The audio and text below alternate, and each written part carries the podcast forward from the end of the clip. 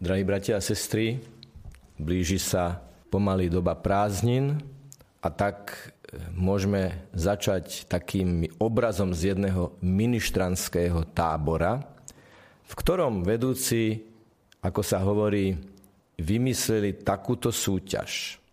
Ministranti mali súťažiť v tom, kto rýchlejšie prejde so sviečkou z jedného bodu do druhého tak, aby mu tá sviečka nezhasla. Čiže áno, ísť rýchlo, ale neísť rýchlejšie, ako vydrží ten plamienok. Myslím, že všetkým nám je zrejmé, aké je to symbolické, aj pokiaľ ide o náš život. Áno, ponáhľame sa, máme veľa práce, máme veľa aktivít, máme mnoho vzťahov, a život je veľmi dynamický.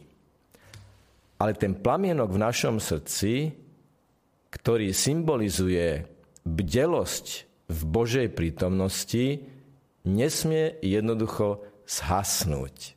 Ten plamienok voláme milosť posvedzujúca. Pre moderného človeka môže byť slovo milosť posvedzujúca možno trošku odťažité, čo to je milosť a čo to je milosť posvedzujúca. V milosti posvedzujúcej sa nachádza taký človek, ktorý nemá na duši ťažký smrteľný hriech.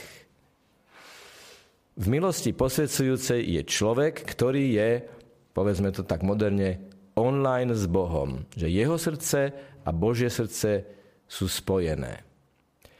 Keď totiž človek spácha ťažký smrteľný hriech, tá smrť spočíva v tom, že človek stratí posvedzujúcu milosť, teda tú neustále pomáhajúcu Božiu prítomnosť reprezentovanú tým plamienkom a jedinou cestou k návratu je dobrá, úprimná svätá spoveď s úprimnou lútosťou, rozhrešením a zadosťučinením.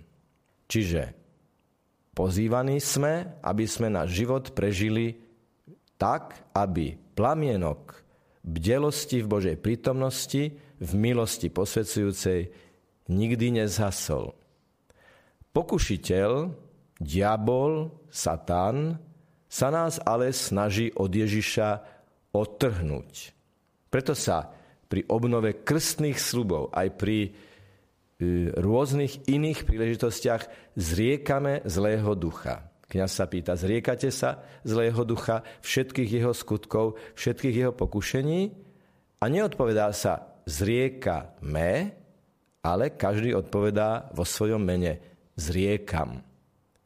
Napriek tomu, že to hovoria desiatky a pri niektorých príležitostiach aj stovky ľudí, každý to hovorí za seba a je to veľmi vážne vyjadrenie, ktorým sa otvárame pre ten Boží antivírový program, ten štít do našej duše, ktorý nás bude chrániť.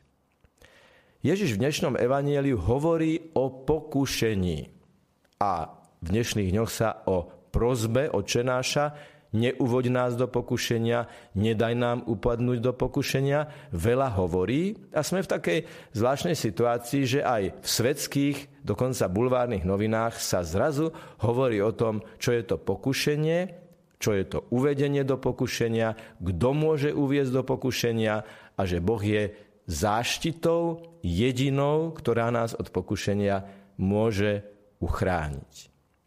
Dnešné evanjelium hovorí o pokušení oka, ak ťa zvádza tvoje oko na hriech a pokušení ruky, ak ťa zvádza na hriech tvoja pravá ruka. V čom je rozdiel medzi pokušením oka pre oko a pokušením, ktoré sa týka ruky? Tieto dve pokušenia sú hlboko logicky prepojené. Oči sú v Svätom písme označené za okná do duše.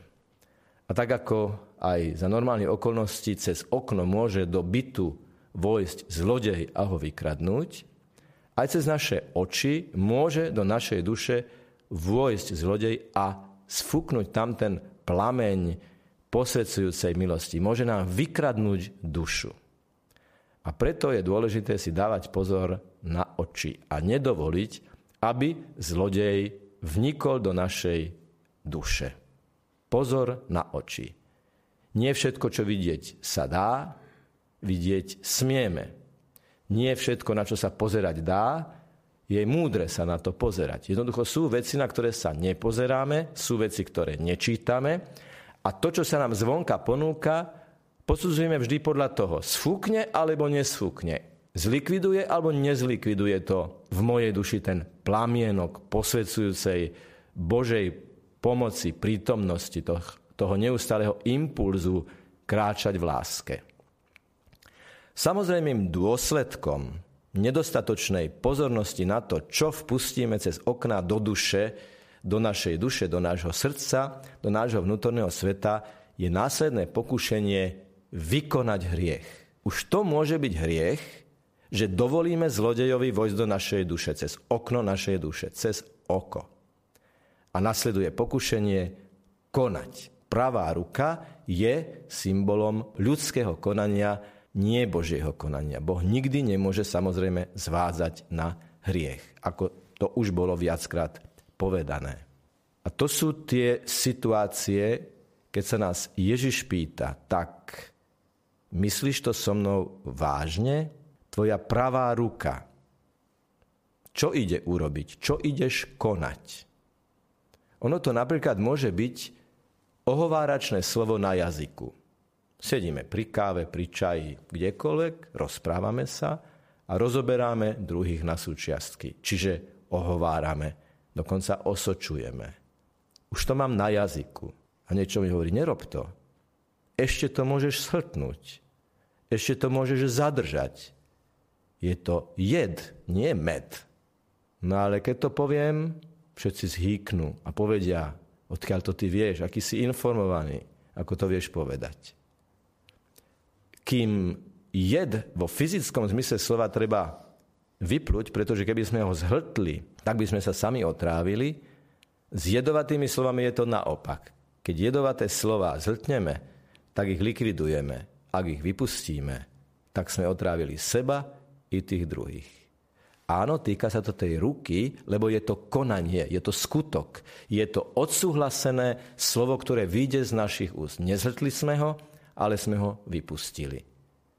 A to sú slová, to sú skutky, to sú zanedbania. Jednoducho, plamienok zhasol. Ale Boh je nekonečne milosrdný a dáva liek. A tým liekom je spoveď. Rozhrešenie je znovu zapálenie toho plamienku pôsobiaceho Božieho impulzu v našom srdci, tej posvedzujúcej milosti pre každodenné chvíle. Dnes opäť, ako na každej svätej omši, príjmeme Pána Ježiša do nášho srdca, Eucharistiu. Lebo on vie, že dávať pozor na oko a dávať pozor na ruku je náročné. Ježiš nás čaká na konci našej cesty, ale Ježiš nás aj sprevádza po tejto ceste. V týchto súvislostiach sa veľmi často cituje príbeh Aarona Ralstona, amerického horolezca, ktorý sa raz takým spôsobom zakliesnil na opustenom mieste, že mu balvan pridlávil ruku. Takým spôsobom, že bol na križovatke veľmi dramatickej. Kým si tú ruku neoslobodí, nevyslobodí, zomrie hladom, smedom, vysilením. A tak dramatický príbeh, ktorý bol aj sfilmovaný, hovorí o mužovi, ktorý si naozaj amputoval vlastnú ruku takým spôsobom, že prežil a dnes žije a vydáva svedectvo o tejto svojej skúsenosti.